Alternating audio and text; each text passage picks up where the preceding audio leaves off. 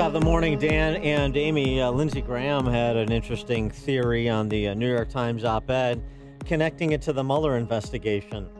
Listen to the senator. This op-ed piece about the personality of the president, suggesting that he's unhinged and he is incapable of being a good president without being minded, tells me a lot about the Mueller investigation. This, to me, is a signal that if there's nothing there with Russia in terms of the president working with the Russians during his campaign, the next line of attack is the man is unfit for office. He's crazy. Now we're back to the 25th Amendment case. And, of course, you have the Bob Woodward book to help buoy that case, at least in D.C. press corps circles. Interesting theory from Graham. Of course, now that runs counter to that big scalp that Mueller got on Friday with George Papadopoulos getting that 14-day prison sentence for lying to the FBI. Wow. Whoa, that's a big one. Yeah, they knocked me over with a feather. For more on this, we're pleased to be joined by our friend Andy McCarthy, former Chief Assistant U.S. Attorney in Manhattan, contributing editor at National Review, now nationalreview.com. He's written on both of the topics, the Mueller investigation as well as the op-ed. Andy, thanks for joining us. Appreciate it. My pleasure, Dan, Amy. I stayed up and watched Aaron Rodgers last night, so my sympathies to you folks. Yeah, he's the X Factor. Yeah, he's. He was never really out, was he? Yeah, it's Cinderella story from out of nowhere. I think. Yeah, exactly. There was collusion. Yeah, the medical test. So what do you make of Lindsey Graham's supposition that there's nothing there with Russia, despite the Papadopoulos plea and sentence, and so it's all going to be 25th Amendment unfit for office rhetoric from Democrats?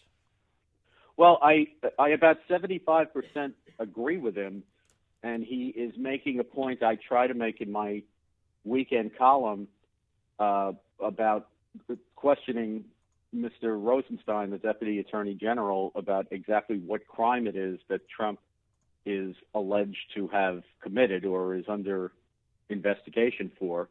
Since that's supposed to be the trigger of any investigation, there's supposed to be a crime first, and then you get a prosecutor. The reason I say I only three-quarters agree with Senator Graham, or at least what's been reported about it, is I don't think that this goes to the 25th Amendment. I think the departure from the way that investigations are normally done goes to impeachment. And what I mean by that is I expect that because Mueller has not had to investigate based on a crime, that is, that the boundaries of his investigation have not been what the normal boundaries are, what the regulations require, which is the factual basis to believe a crime was committed.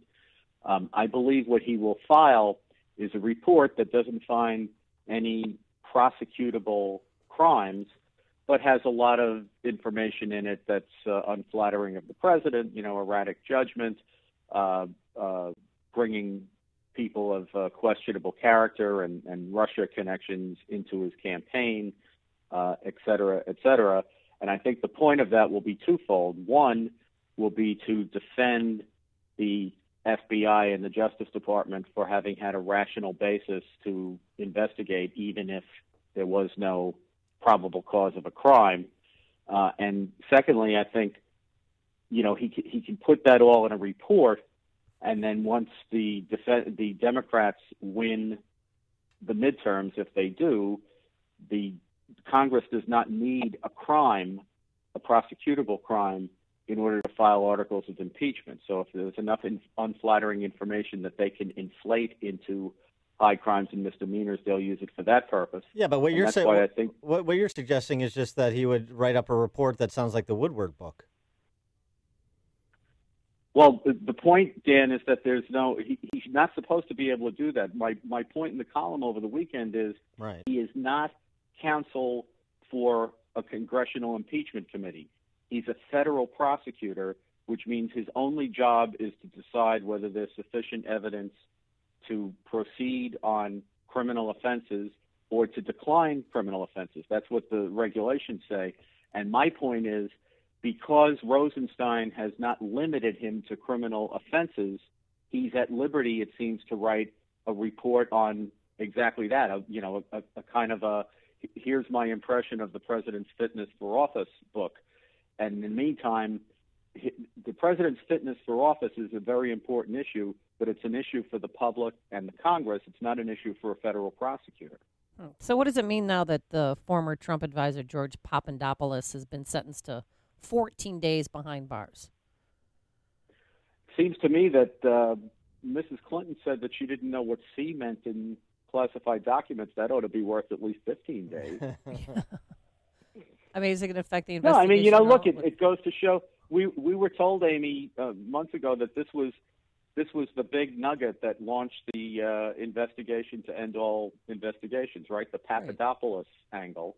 And what this demonstrates, it really just underscores what we already knew, which was this guy was never, ever charged with anything remotely connected to a conspiracy crime having to do with cyber espionage with Russia.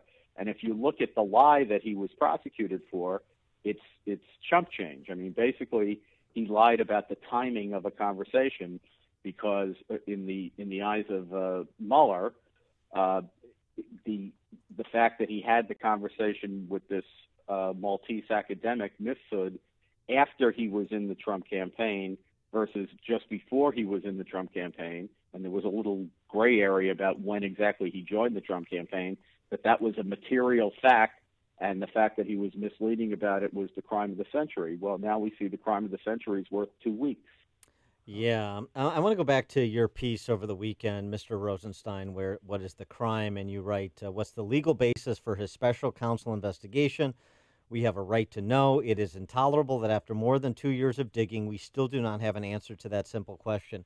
So if you were part of President Trump's legal team, would you be advising him to stop tweeting about Jeff Sessions and whistle Rosenstein in for an answer to that question and make that answer public, or demand publicly that he answer that question if he resists?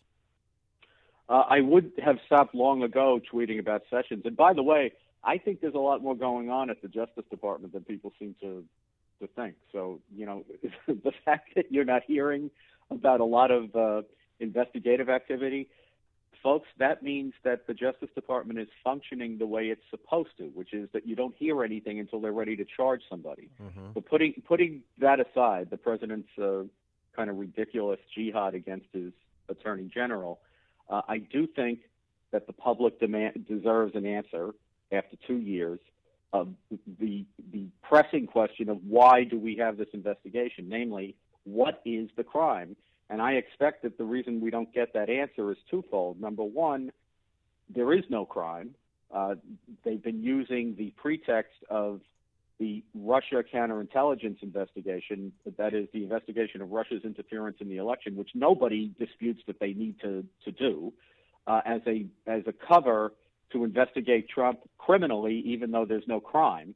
So I think they don't want to come out and say that. Secondly, if you remember, on August 2nd, 2017, Rosenstein amplified Mueller's jurisdiction in this secret memorandum, which we haven't been allowed to see. If I were Trump, I'd force him to come clean on that one. But I suspect that what happened is he relied heavily on the Steele dossier in expanding or explaining what Mueller's jurisdiction is. The memo that he issued was right around the same time as he signed off on the FISA warrant that we know relied on the Steele dossier. But both of those prongs that you believe explains why we don't have an answer to that question redound to the president's benefit. So why isn't he and his legal team pressing on that?